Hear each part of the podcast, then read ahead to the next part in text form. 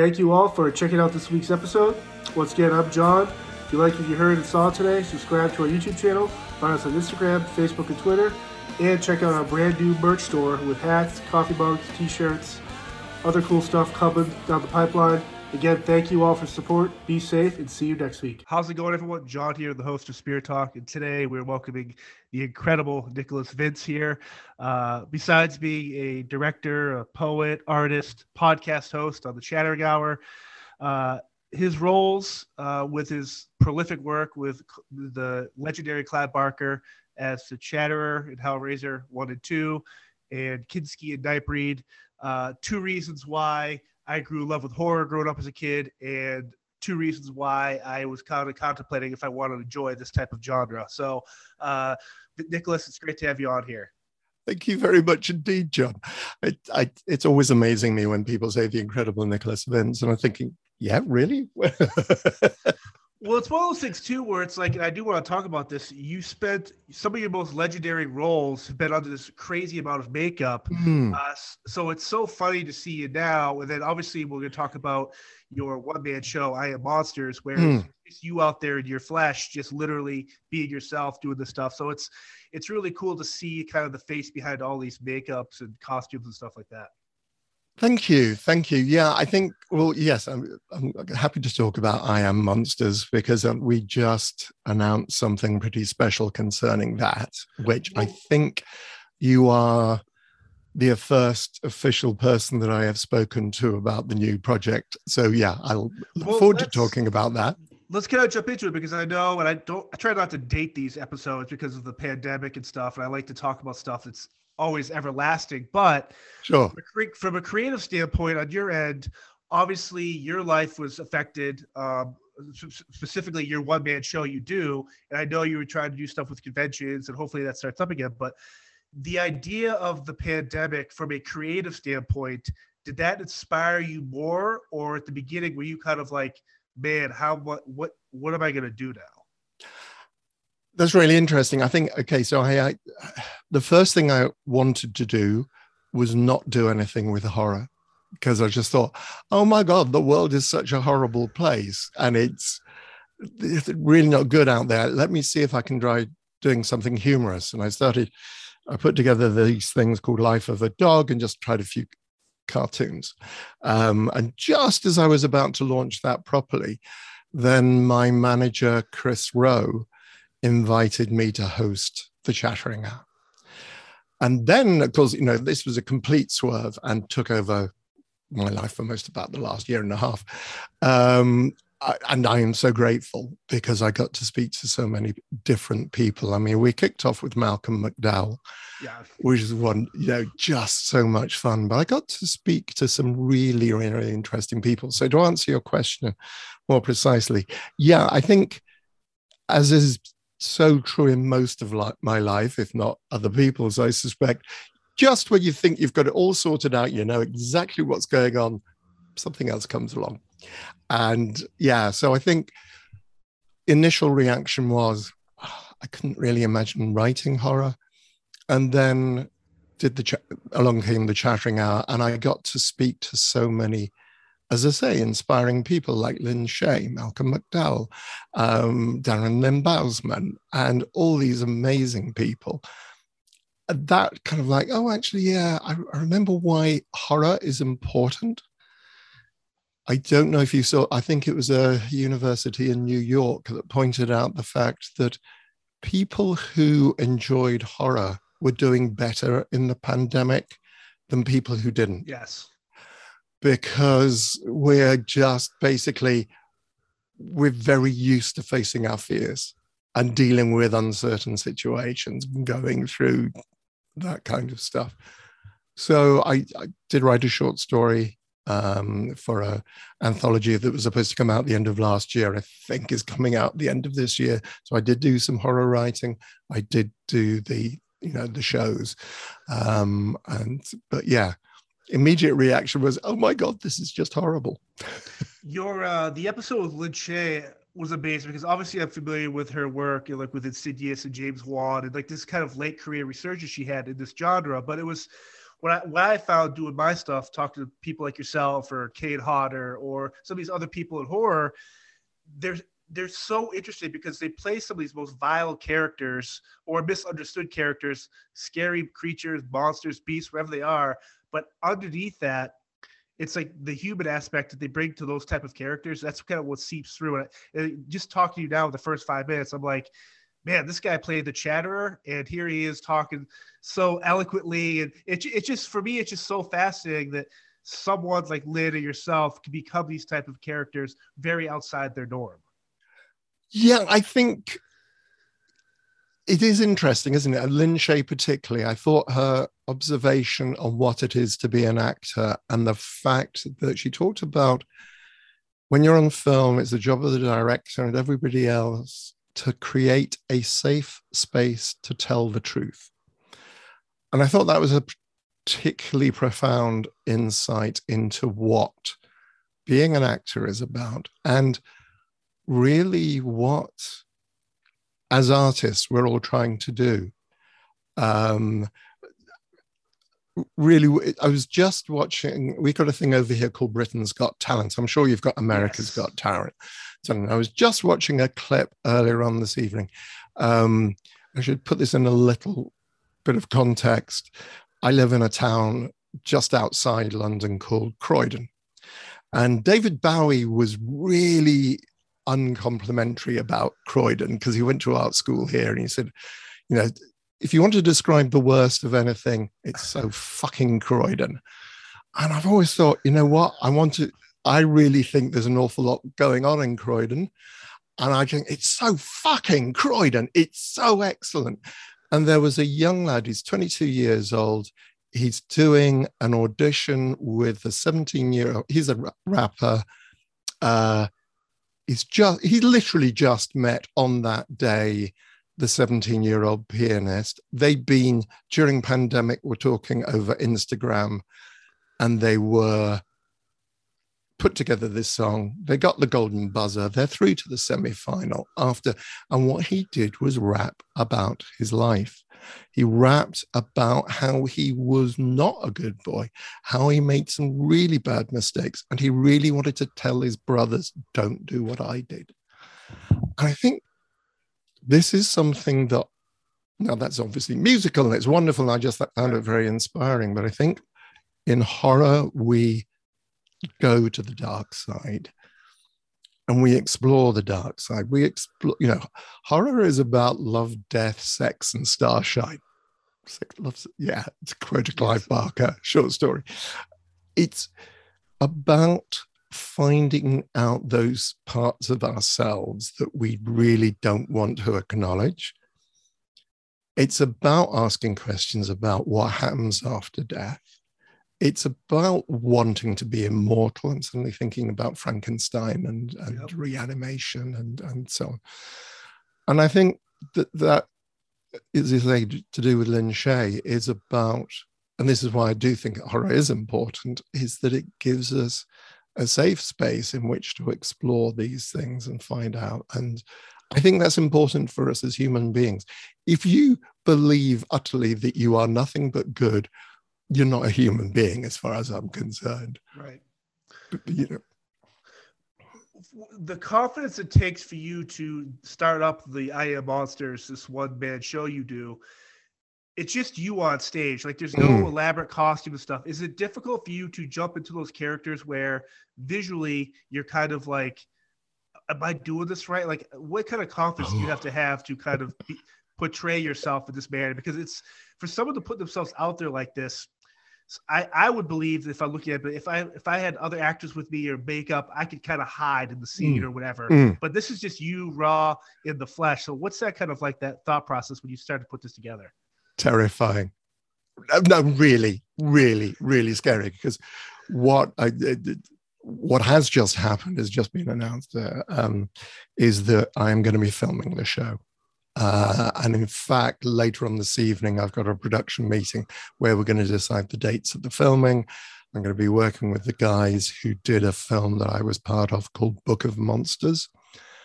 Uh, Stuart and Paul, and I'm really looking forward to it. And, and it's okay, it was two things that happened. A, I looked at the script again uh, because when I wrote the script, it was a running time of just under the hour.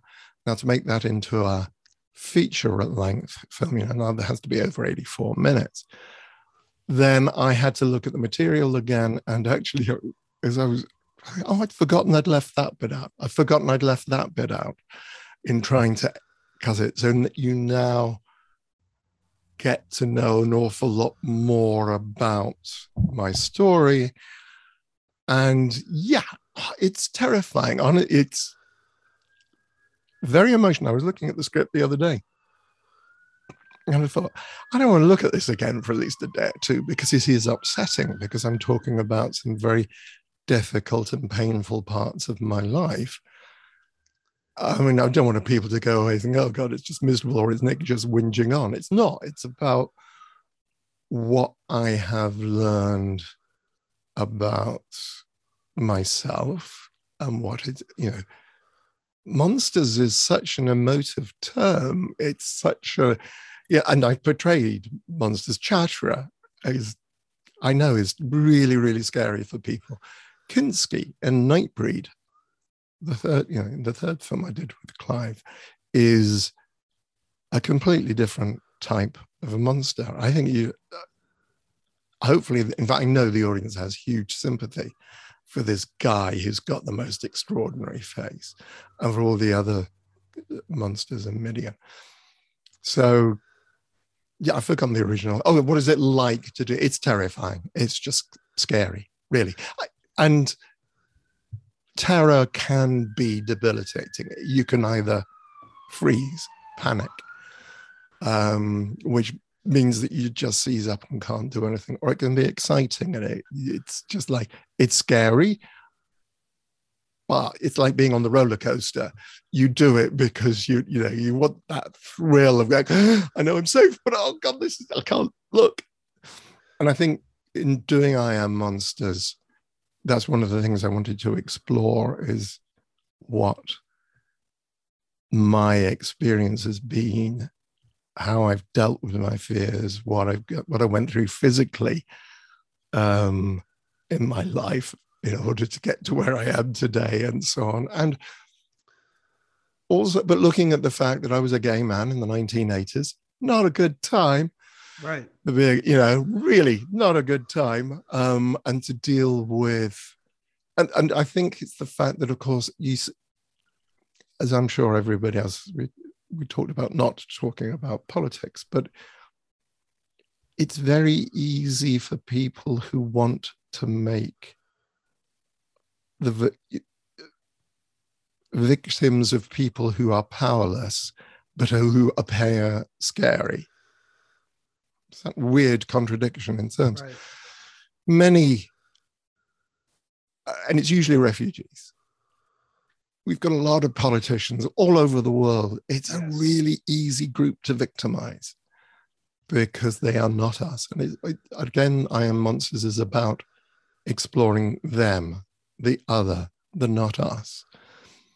So those are things I think are you know kind of important. I think we always need to be we always need to be aware of how we are behaving and acting towards other people. There's a I kind of want to talk about that being a gay man in the 1980s. Mm.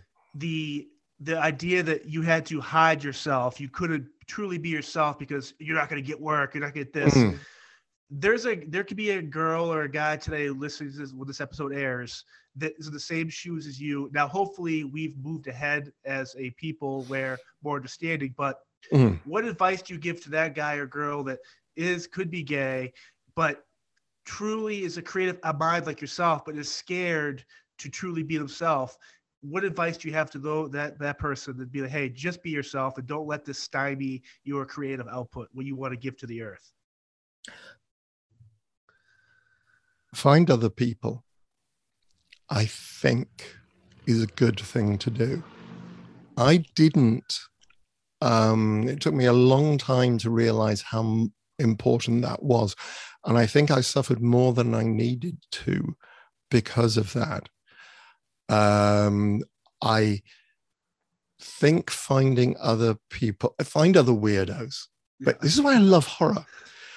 You know, the people who, the fans of horror, the people who I meet at convention, conventions. I don't, when I say weirdos, I, I don't mean that in any form disparagingly, but find people are slightly out there who just are, who don't fit with the norms and just acknowledge. I get it. I think if you're a teenager, if you're at school, you want to fit in.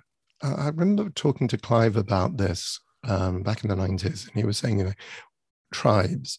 Trouble with human beings is we all want to belong to tribes, which is both good and bad. You get a lot of support from a tribe. But the trouble is, if you then believe that your tribe is better than everybody else's tribe, then you try and dominate and then you try and disparage it, etc. And uh, then then you start getting conflict. That's not good. So my advice is, listen, it's your journey. I do not know, and I cannot know your anybody's circumstance. But there are some simple, self-evident truths. You have to find courage somewhere inside yourself. And at some point, you are going to have to say, in the immortal words of the song, I am what I am. Um, that's tremendously freeing. It, but it takes huge amount of courage. And I think it is just a question of how secure you feel and how much support you get from your family. Um, I, I have wonderful nephews and nieces, and I'm thinking one in particular um, who's not gay, he's straight, um, but cheerfully went into school one day dressed um, superbly inappropriately for a boy. And it's just like, good on you, mate. You just had the courage to go and do that. You're like, that's what I want to, you know, that's what I'm going to I admire people like that. So, yeah, I think it's, yeah, the piece of advice is find other people. Seek seek help. If you're suffering seek help. If you there are lots of people you can talk to. Talking really helps. Lots of helplines. Lots of people who really do want to just help you and will listen. Um, i think that's what's really important is that having somebody to listen to you not tell you how to live your life how to solve your problem uh, but just having somebody to listen to can be tremendously helpful what my the reason why I fell in horror movies, my uncle uh, Tommy, and I don't talk about this a lot. Um, he died in '96 of AIDS, and this was a he came my dad's brother from a Italian family where that generation, uh, on paper, it was perceived that they would not understand like what are you doing, like all this stuff. It wasn't the case. Very supportive and stuff like that, but he was the reason why I got into he he stuck me into watch all the R-rated horror movies. Uh, it just I, I fell in love with the idea of fantasy, thriller, horror, all because of him. And one of the first movies we watched together, this is late night, was Nightbreed. And before he passed away, as I was younger, I was kind of like, I just love this. There's monsters, there's there's characters. It's it's just awesome. Like this new world, it's awesome. He passes away in '96, and I get older, and I still watch this movie twice a year. And it wasn't until a couple years ago I watched it. I, I sat back and go, man, like I understand now where I look, perceive this film as people that look at these people that are monsters. Whether now back in the '80s, being gay, you're considered a monster or mm. you're not mm. human. And the social commentary in a film like that, as I got older, I realized, man, this is a perfect like it's almost like the yin and the yang to what was going on at the time. To sure you could, they look Kinski looks different. He's got the big chin and the crazy mm. face, but he's no different than Nicholas Vince, who's a normal human being who's a gay man, or mm. my uncle. And it's like, it's just so unique and cool to me that a film at that time, coming from a mind like Clive's, is it just makes you think as you get older. And I think that that's the power to his films and the role you did in that movie, where it's just like, we're all monsters. It's just accept people for being different monsters. And again, I, I, can't thank you enough for that role, like how it kind of helped me really just fall in love with horror. Thank you. Thank you. Well, I, I it, it is interesting. I mean, I had a number of people come up to me over the years and just say, as people who are gay or somewhere else on that. I mean, we're talking about people who are gay, and, and I think when I use the term gay, I mean LGBTQIA plus. Anybody anywhere on that spectrum, including straight people, Right. um because you're all part of the same family as far as i'm concerned but I, I do you know it's where i think it was inspirational for people because a the monsters are the good guys. It's very Right. clear that the, the bad guys the monsters in the film are the religious bigots the guys with the guns the intolerant ones. They're the real monsters. Or you know the, the or Chenard, the wonderful David Cronenberg, Yes. um, playing Ch- Chenard, but it- it's Eigerman and and the Sons of the Free. Uh, you know, those guys are the real monsters, um, as far as I'm concerned, because you know everybody in Midian just actually just wants. They've taken themselves away. They're not harming anybody. They're not, you know, they. It's not like they go out and rampage local Right. villages or anything. They really do stick until Boone comes along and Laurie and bring all that attention on them. They're really just living this very quiet life amongst themselves. And anybody who is a monster is welcome there. And I think people have said that they you know really enjoyed it and identified it and found a lot of courage in that. How important is it the idea of trust when it comes to work with somebody like Clive Barker? There is a sense Mm. he knows, and like if you could kind of talk about how you guys met, because I think it's super fascinating um, how you kept in touch, and then he offered you the first role in Hellraiser. But when it comes to working with someone like Clive, there has to be a trust or that connection where it's like he's not going to put you in a bad place to succeed. You're going to do your best to make him succeed. It's like you have that kind of unique way of just putting it all together and really trusting each other to pull us off. Yeah, I think that has a lot to do with the friendship. Um, in my case, and Doug and Simon Bamford, um, and in the first movie, Grace, who was Clive's cousin. I think that a lot of you know, that helps a lot. But of course, the rest of the crew weren't Clive's mates. When you know he managed to assemble an amazing class uh, cast: Claire Higgins, uh, Andrew Robinson, um, and and the backstage guy, you know, Robin Vidgeon, who was the cinematro- cinematographer. This comes back, uh, I think, a, one of your earlier questions about art and being gay and being different and believing in yourself. I think the thing, again, going back to Shaye, telling truth, the safe space to tell truth. As artists, our duty is to tell our truth. Now, I'm making the distinction between the truth and our truth because our perspective on the world as a human being is completely different.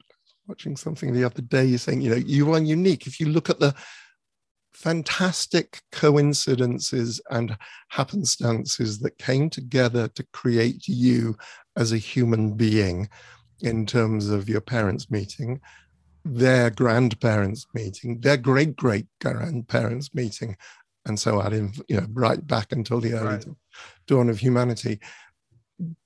It is extraordinary, absolutely extraordinary that you and I exist as we are. And we are totally and utterly unique. Now, problem is with human beings, we do like to put things into boxes and categorize them to help us understand things. And I think this is one of the you're talking about trust and, and creativity. I think because Clive was wonderful at creating a safe space in order to tell truth, as, as Lin mentioned. I think th- this is what, why one of the reasons why Hellraiser worked, because he managed to get a whole load of talented, talented people. I'm thinking now of image animation as well, Oh, the guys who actually physically created the makeup and gave them permission to experiment and have fun and try out ideas and you know always talk to clive about your idea and just say not happy about this I, I, it's not i don't understand it and that's an okay thing to say as an actor is just say, you know, it's. I was remember watching going back to Malcolm McDowell.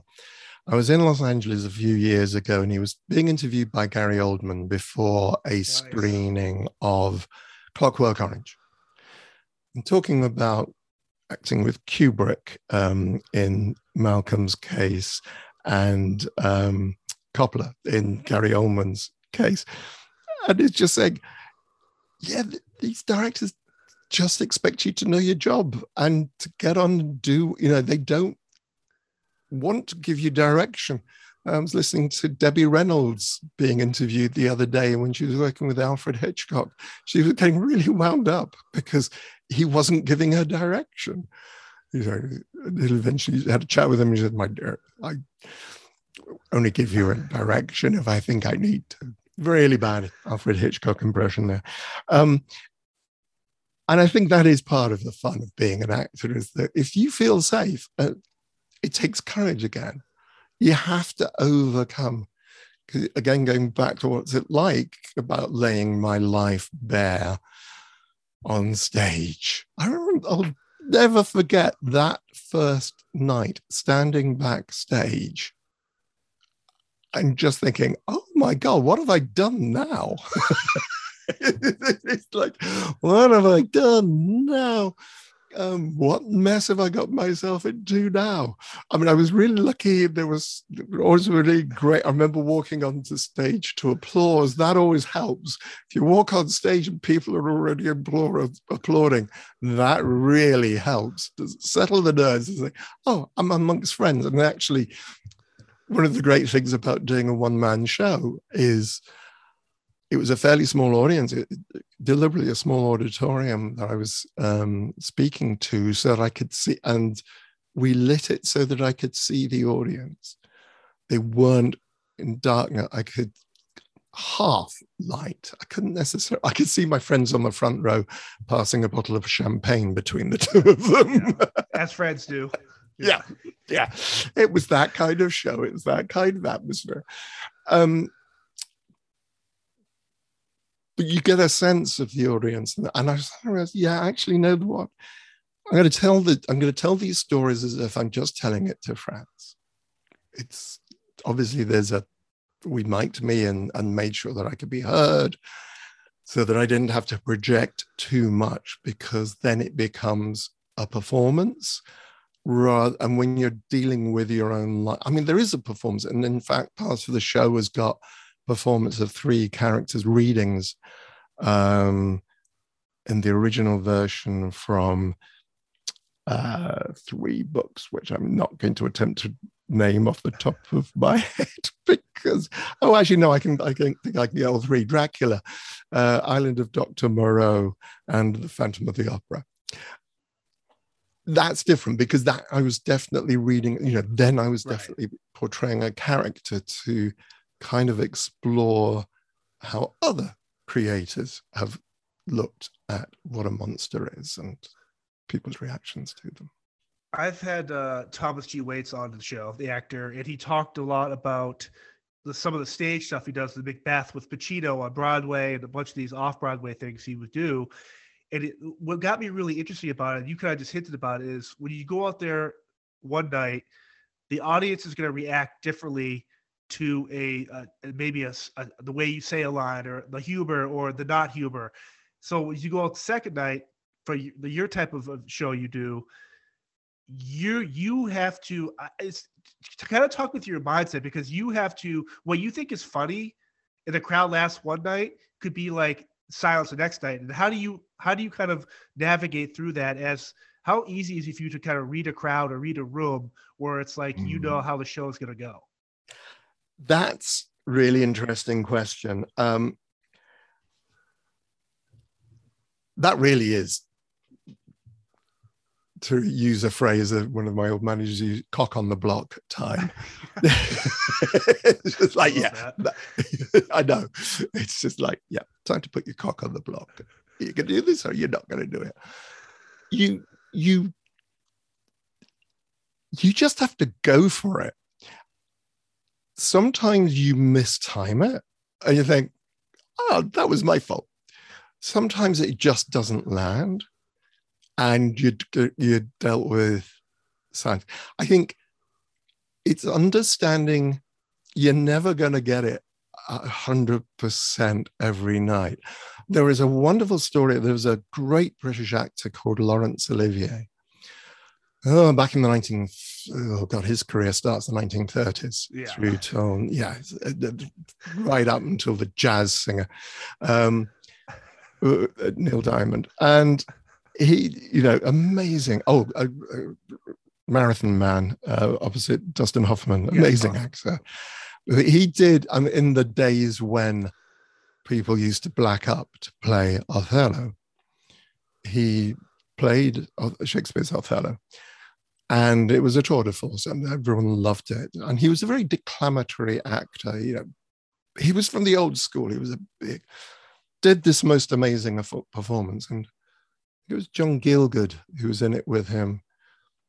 So that he came off, Olivier came off stage one night and just look shattered after what was probably the most brilliant performance he'd done. He, he, he had soared that night. And Gielgud said, What's wrong? That was brilliant what is the matter, Larry?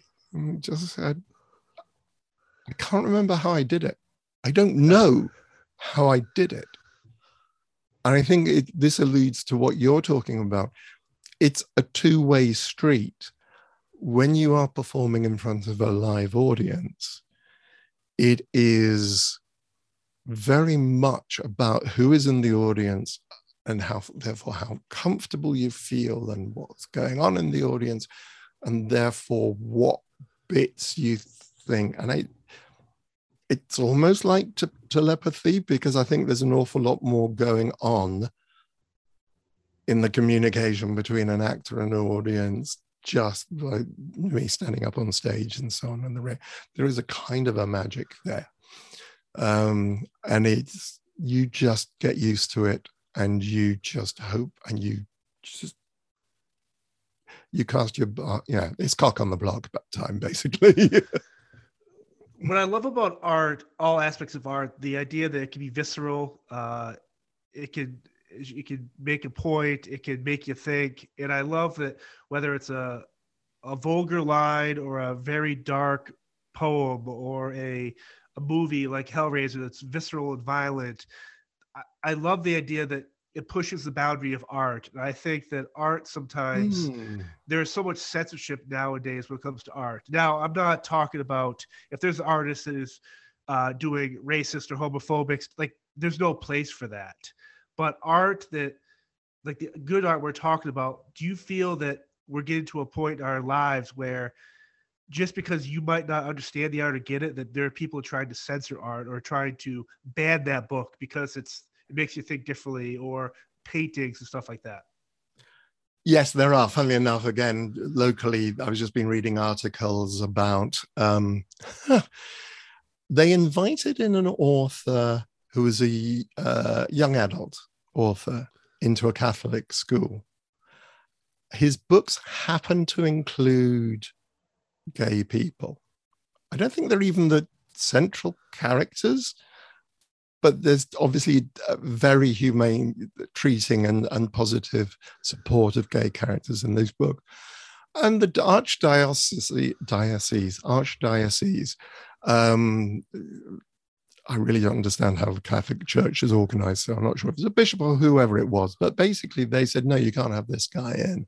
To which the governors said, no, it's important. We know that we, it's important that our children get to understand this. I mean, a couple of schools recently for various reasons, and I was amazed to see on the corridor, in the corridors of um, schools with like 16 year olds, positive posters for gay people. And again, the, whole rainbow spectrum. None in this.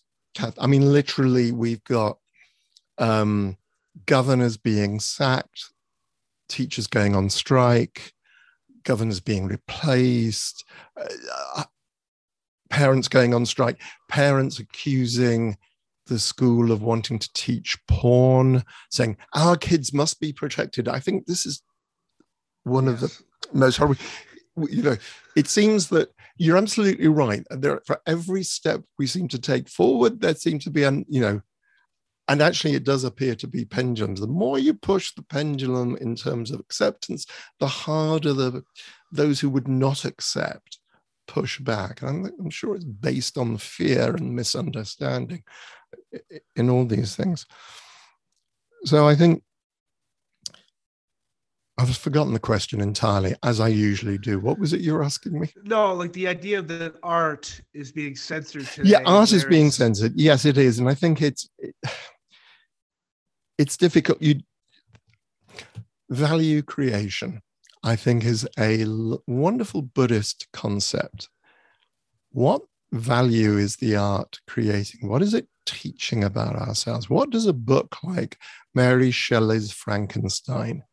Teach about the human condition? What is what am I saying about the human? I think every every artist, when you pick up pen, paper, paintbrush, effectively you're saying, I think this is what I've learned.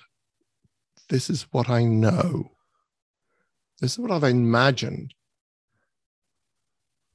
This is, but this, I think the truth truth is what makes great art you know about the human condition. If it enlightens if it shine enlightens shine light upon as, you know, the human if it helps us explore if it helps us understand that to me is is is great art. And i think when you there are there will always be these voices i think because and I'm not picking out any particular religion at all. Right. Uh, because there are many, it doesn't just have to be a, a religion. There are all sorts of circumstances in which basically people want to belittle and dominate and control other people for their own advantage. Um, that's nothing to do with politics. That's just because we're human right. beings, basically. Um, in Buddhism, it's known as the world of animality. I'm stronger than you, therefore I'm going to punish you. I'm going to take it out because you're, you're weaker than me. I'm going to victimize you. I want, I'm weaker than him, therefore I'm going to cower before him or her. Um, so I, I think, yeah, yeah. Censorship,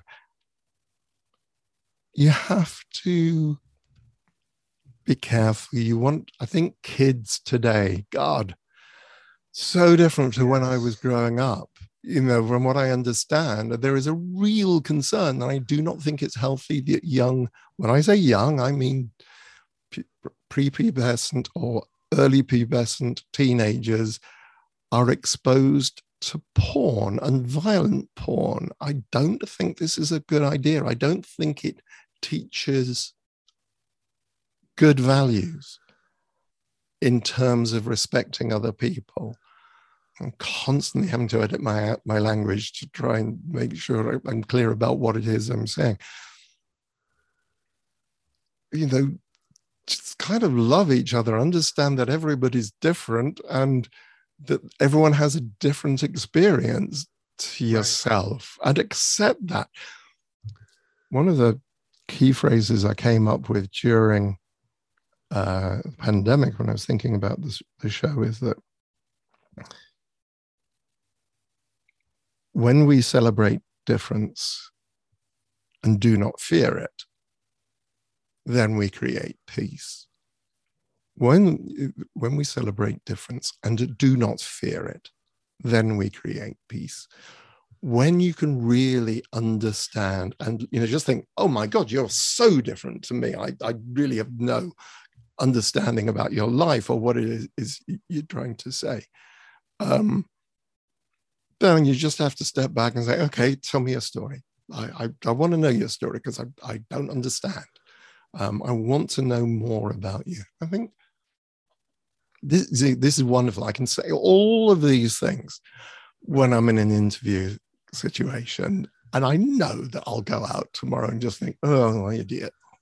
You know, this stuff does not come naturally to right. me, you know.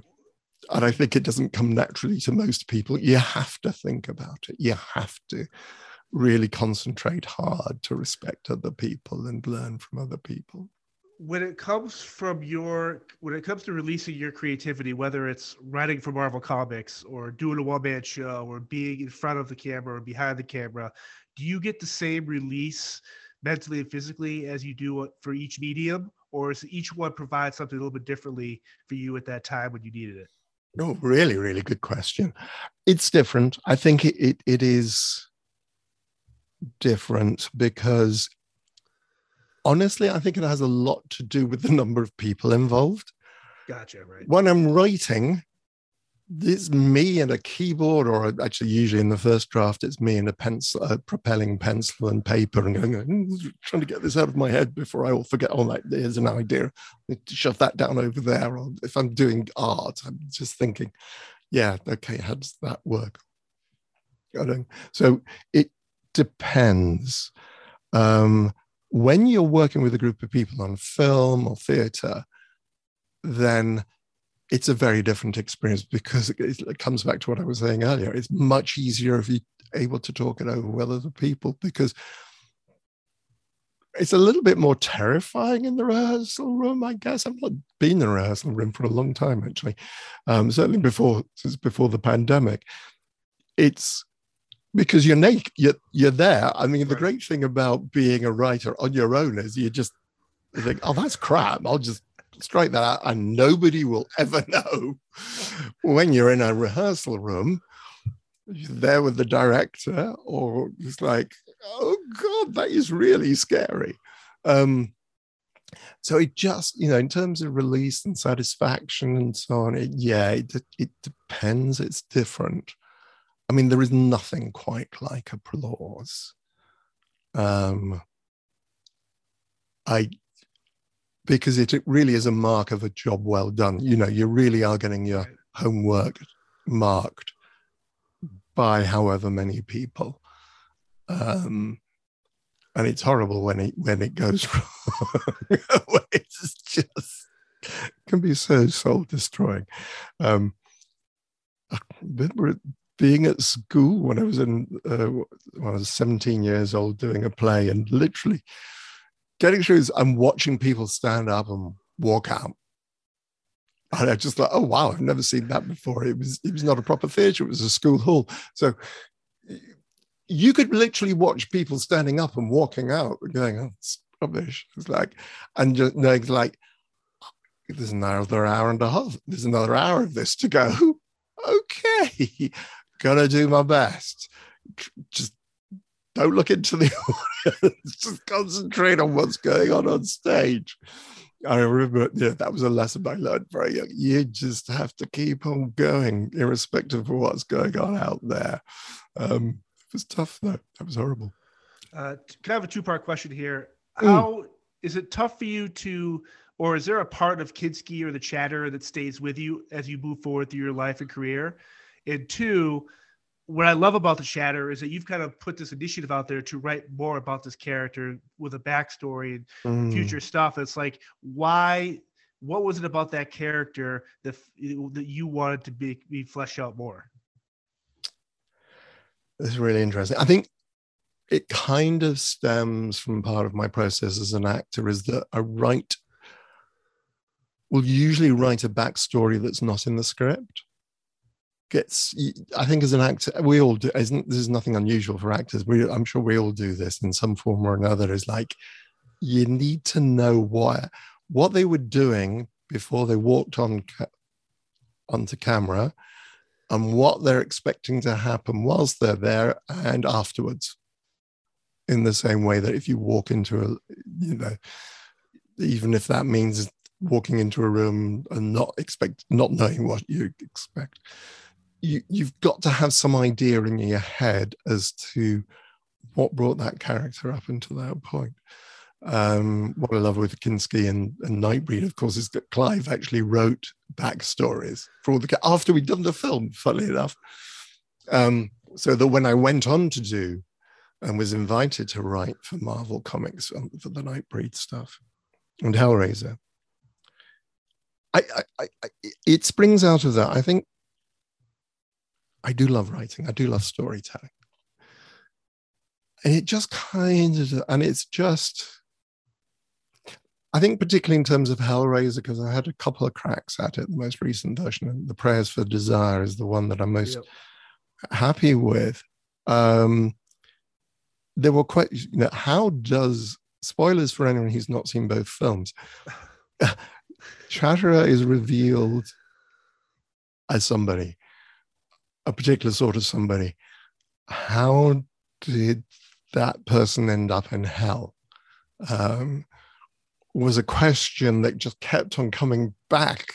And he's like, I want to work this out. I want to write something about this. I want to write about what my view of this is. And in doing that, then it becomes a meditation on love and sex and desire, which is obviously, as human beings, what we're interested in. And it's obviously in the works of Clive Barker is something that he's incredibly interested right. in this. Um,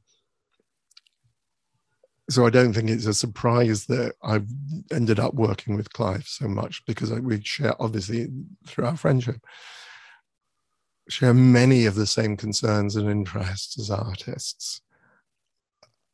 So I think that's what kind of drove me on to do it. And I, the fact that people wanted to pay me money to do it, yeah, I'll, yeah, I'll sure. go for that. That's that's always a great thing to you know experience to have. You mentioned uh, earlier the conventions and stuff like that. Like, when's the last time you were with Doug or Clive or the cast hmm. of Nightbreed, and like, how unique is it for you to see the the the impact that those roles or films have had on people? And like we kind of talked about earlier, where you go to a convention and you'll see doctors, cops, uh, white, black, gay, straight, Ukrainian, Russian. There's every walk of life at these conventions, and they've all been positively affected by these characters and movies. And it's like for you to see that and maybe be next to Doug and kind of look at each other and be like, man, how cool is this that years later we still have this positive impact on people through our art? It, it is extraordinary and kind of hard. Obviously, it's not quantifiable. Tremendously grateful, honestly. I talked about applause being the ultimate marking yes. of one's homework. That is obviously very, very true. But also, you know, it's kind of getting you, it's kind of like getting an A plus every so often. Do miss it. Um, talking to people, but also again, just listening to their stories. I am a great listener. I try my best to listen because I learn an awful lot more than I do by talking than by talking. Listening to people's stories and why it's important to them and how you know, it's gone through phases over the years. I remember we went through a long period of people saying, "Oh yeah, first time I watched it was because my brother dared me ten dollars to watch it, or my babysitter." Was, and I'm thinking, "Your babysitter was encouraged." Um, yeah, it, that went through. Or, oh yeah, no, I watched it up in my bedroom because we had cable and I could watch the films by myself. Oh no, I used to sit down with my parents. I used to sit with my mom and dad, or there was, a, or as you, yourself, an, an uncle, or right. some, you know, family. And I think that's great. I mean, that's kind of how I came to horror movies in the first place. As, a, as an aside, it was through my mum. Her, in, I mean, the horror movies we're talking about were the black and white Universal movies. Yep. I'm talking about not, yeah, yeah, yeah, yeah. I'm watching, talking about watching those on TV late at night in the 1970s. I, I think it, it's wonderful. I, I mean, it's so inspiring. It is so inspiring that, and I do find it amazing that, and again, I'm terribly, terribly grateful that it's still true that people are oh god it's coming up for 40 years it's crazy we re- we passed the 35th anniversary 35 years this year the release of Hellraiser. So it's not that long before we hit the 40th anniversary of Hellraiser, and that's phenomenal. That's amazing, and I, I do love the fact that it's new audiences, and it's it's parents telling their children, "Oh, by the way, you might find this kind of cool." I, you know, I think that's extraordinary. So I get to meet people of all ages. I mean, I remember going through, one through one period where Chatterer was, or Chatterbox as they he tended to be known, was very popular amongst boys. I mean, like eight year old, nine year old, 10 year old boys. I meant a few of them at conventions. I was thinking, we did not make this movie for people your age, but yeah, you, it's obviously through your parents. You're not, right. They're obviously here. You're not here by yourself. Um, it's, it's extraordinary. Absolutely amazing. I love that even this day and age, someone like Clive Barker, uh, David Cronenberg, all these prolific Stephen King, all these people, mm. authors in, in, the horror genre, whether whatever art form it is, they're still pushed to still create and still do something different, like yourself. Mm. Like there's no resting on the laurels, and it's like, how do you kind of keep doing? I mean, you still have your passion for what you do and for what you represent and your brand and how you want to keep pushing yourself. But for, there, I mean, there's people out there that will win one championship, which is amazing, but be like, I'm done. Or, hey, I wrote one book, or I wrote one book of poems, or I, I created this one painting and I'm happy. Not to take away from those people, but what mm. drives you to release more poems, to do one more one man shows, like to keep directing, keep writing? Like what pushes you to keep being that, that just moving forward?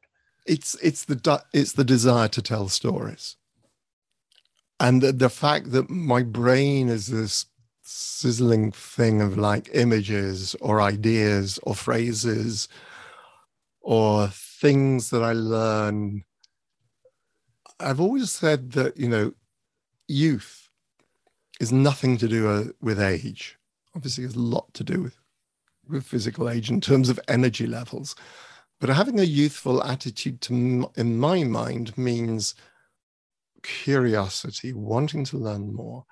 I talked about meeting new people and, and, and, really trying to do my best to not be as scared of people and just try and really listen to people's stories. Just insatiable curiosity um, and learning more. I, I know how little I know. Uh, and how much I have to learn. I recently became really active in um, the Green Party over here. In fact, we just finished doing, in fact, that's mostly what I've been spending the last three months. Uh, it really intensely um, local ele- elections because I do care about the planet and yeah. ecology, and you know we've got to sort this shit out, folks. Yes. We've really got to do.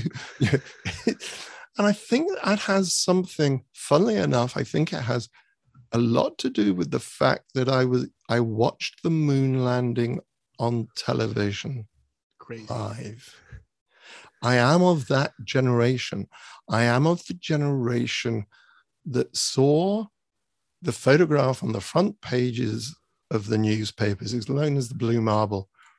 It's Earth from the moon and you just and it was really the first time that anyone had actually seen a photograph of this and you realize just how small this planet is how much we are all inter- interdependent upon one another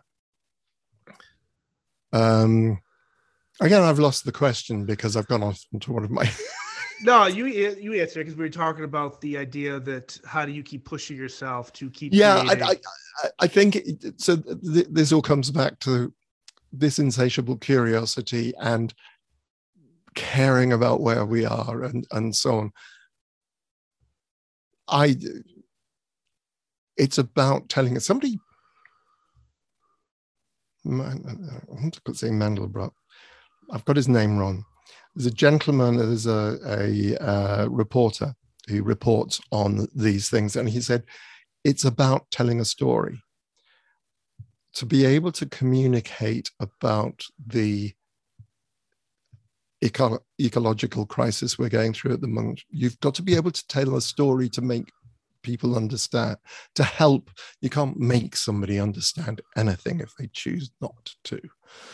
Um, but to show, I think, so that's a lot of what goes through my mind at the moment. But also, a lot of what goes through my mind at the moment in terms of stories is about um, technology. It's about impossible moral choices. It's a story I've been thinking about for at least two or three years, and I just can't quite nail how I'm going to do it and make this work. And it requires an awful lot of research for a short story because it's a historical short yeah. story. Um, and the, I'm not sure about the payoff, but it's like that is kind of what it is as far as I'm concerned. I just have these things going on in my head. It's the the urge to communicate, as one of my teachers said at drama school, is just this tremendous need to try and tell stories while you can, because I think that human beings are creatures of story. Um, are you familiar with the works of Terry Pratchett?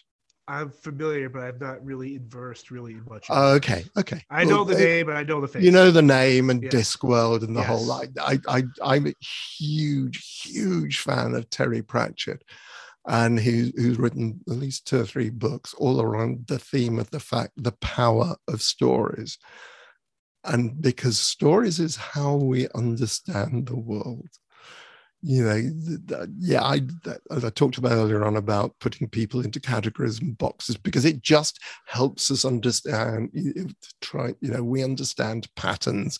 It's why it's really easy to see the image of a face in a piece of toast because our brain is hardwired to recognize patterns because it's a self-defense mechanism uh, and so on. So yeah, the, the stories.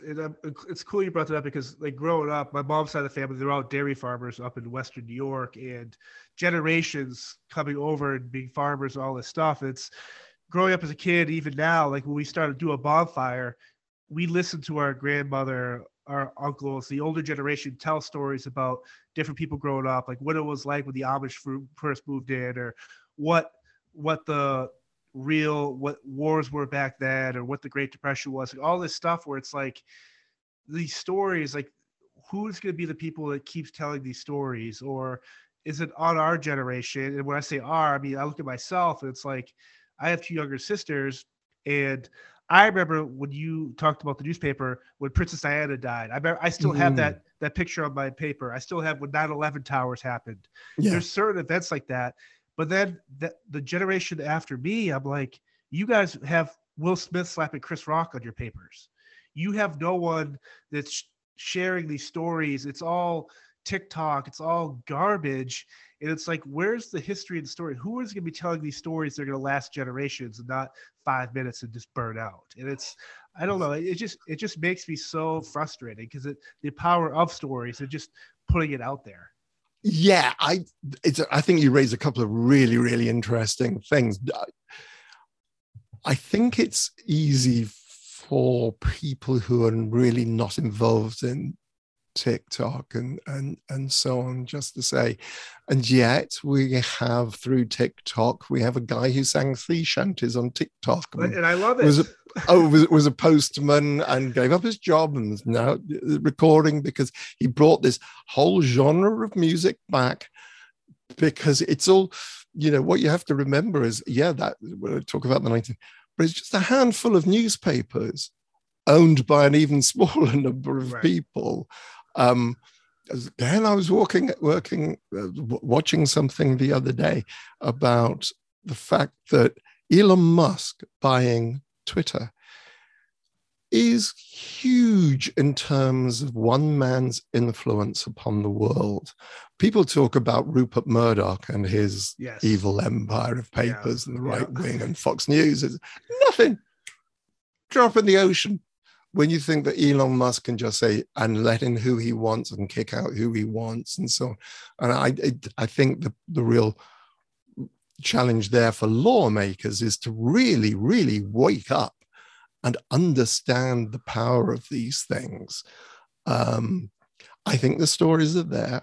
I think YouTube is amazing. I spend far too Yes. much of my time watching Yes. YouTube. I do very definitely find people who tell me, and there's a guy called Andrew Millison who um Millison, Millison who does a, a channel and he talks about a thing called permaculture, the idea of rain harvesting, and he reports on what they're doing in an India to turn barren landscape into highly productive farmland and how this means that the communities who own that farmland no longer have to travel in the city when the drought comes because they're managing the water and they're keeping the water because of the way that they basically dig ditches and little barriers and they literally harvest rainwater and they keep it and it goes into the soil and it comes. There are so many um the biggest little farm is a is a wonderful documentary about a farm in california. About saying yeah we're going to go back to nature but manage nature and we're going to Yeah. you know there are so many there is a lot of hope out there. There are a lot of springs so i think ah, it's hard to find with all the noise. There is so much noise. Um which is why honestly i don't really get onto facebook that much don't really go onto twitter. I tend to do hit and run posting. I think Yeah, i like smart. this i'll go post that and i'm probably not going to worry about respond you know i'm terrible. I'm just really really bad at social media from these perspectives. Um and then of course i'm now that i'm doing i mentioned i uh I am monsters in the filming. Of course, we're going to start promoting that, and that means I'm going to have to get back onto social media properly and engage with people because I want them to see the film when it's released or whatever happens to it. and it's one of those things too where i mean with technology we're able to do this i mean Mm. like you i i try and get away from the politics of or not necessarily the politics but the the name calling and the diatribe out there where you're just like just be a good person right and just take out just be nice to each other so what if you think differently that's okay those are the type of people i want to associate myself with i find that Mm. social media I mean, if you want to promote a movie or a book or a book of poems or a story, like it's necessary evil. it- I'm okay with it that way. But before I let you go, Mm. and this has been obviously this is one of my favorite episodes I've ever recorded. what type of projects? I mean, obviously we know I Am Monster is recording, but Mm. if people want to check out appearances when those start up again or new works and stuff like that, do you want them to go to your website? Like, how do you want them Yeah. to reach out to you, kind of follow up to what you're doing? yeah i think go to the website as i say i'm really bad at facebook i think you're going to find me more there uh, and probably mostly facebook twitter really should do something with instagram um really should do these things and we'll be doing more website if you want to find stuff. There's nothing up there yet because we i don't re- as i say it's been announced and i'm quite happy for people to know because it's out there in the world that i'm working on this.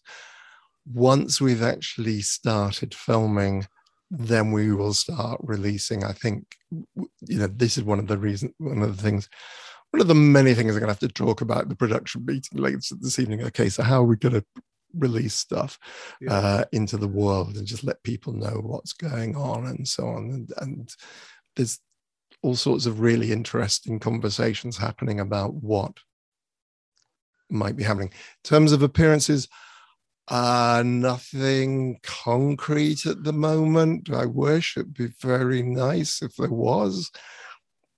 Did uh, you know? They tend to happen when they happen, and then the promoter will say, "Yeah, we've got these com- these guys coming across," and then that's I'll know. well, I can only. I can only imagine once the 40th anniversary of Hellraiser hits. That year for you is going to be monumental. Yeah, like, that's to what the I'm point really where it's like, hey, stop calling me. I want to enjoy. uh I Oh, want to no, enjoy I- breakfast in bed for just once in my house. I'll probably say no. Please carry on calling because you're always scared they're going to stop calling. Yeah. the actors thing is always like, if I say if I say no, will they just suddenly stop calling? Um, it was why you tend to say, yeah. Um, I, I will find time at some point to get back to you. I just won't promise when. It may take you know, it takes me a long time to get around to a lot of things sometimes, depending on what else is going on at the time. Right. But yeah. And and sir, thank you very much indeed. This has been, you know, a fun, fun interview, really interesting interview as far as I'm Awesome. concerned. Well, uh, thank you, Nicholas, for everything, and uh, wish you all the success and love. And uh, we'll have to do it again sometime. Thank you very much indeed. How's it going, everyone? John here, the host of Spear Talk. You might not know this, but before I record an episode, I like to break a sweat. And I do that using the Chop Fit. Over the course of the past year, the Chop Fit has allowed me to lose weight, tone up my body, and feel even more amazing about myself. A feeling that you should all feel about yourselves as well. If you use this code, SpearChop10, you get $10 off your order. Once again, use code SpearChop10 for $10 off your Chop Fit order. It'll change your life. Thank you.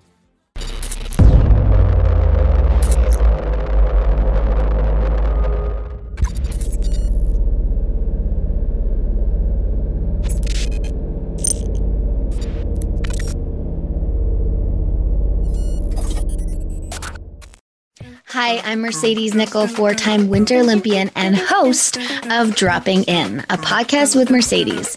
This is a podcast where I interview a bunch of different people. I get the good, the bad, and the ugly, as well as I share my stories along the way. Now you can drop in at droppingin.com or subscribe on Apple, Spotify, and YouTube. I'll see you soon. It is your favorite girl. That's right, it's the Ali Mars, the one and the only. Everyone else just ain't me. I am the host of Welcome to Mars, a lifestyle podcast where nothing is off the table. I have come a long way from sex and dating and have transformed the new vibe to all things lifestyle. We still talk sex, but I'm more interested in the journey, where people have come from, how they made it, and where they're going. Subscribe or follow to a brand new look and a brand new era. Welcome to Mars. Subscribe or follow on Apple, Spotify, Google, or at thealimars.com. Because even with the new look, I'm still that same bitch you love to hate.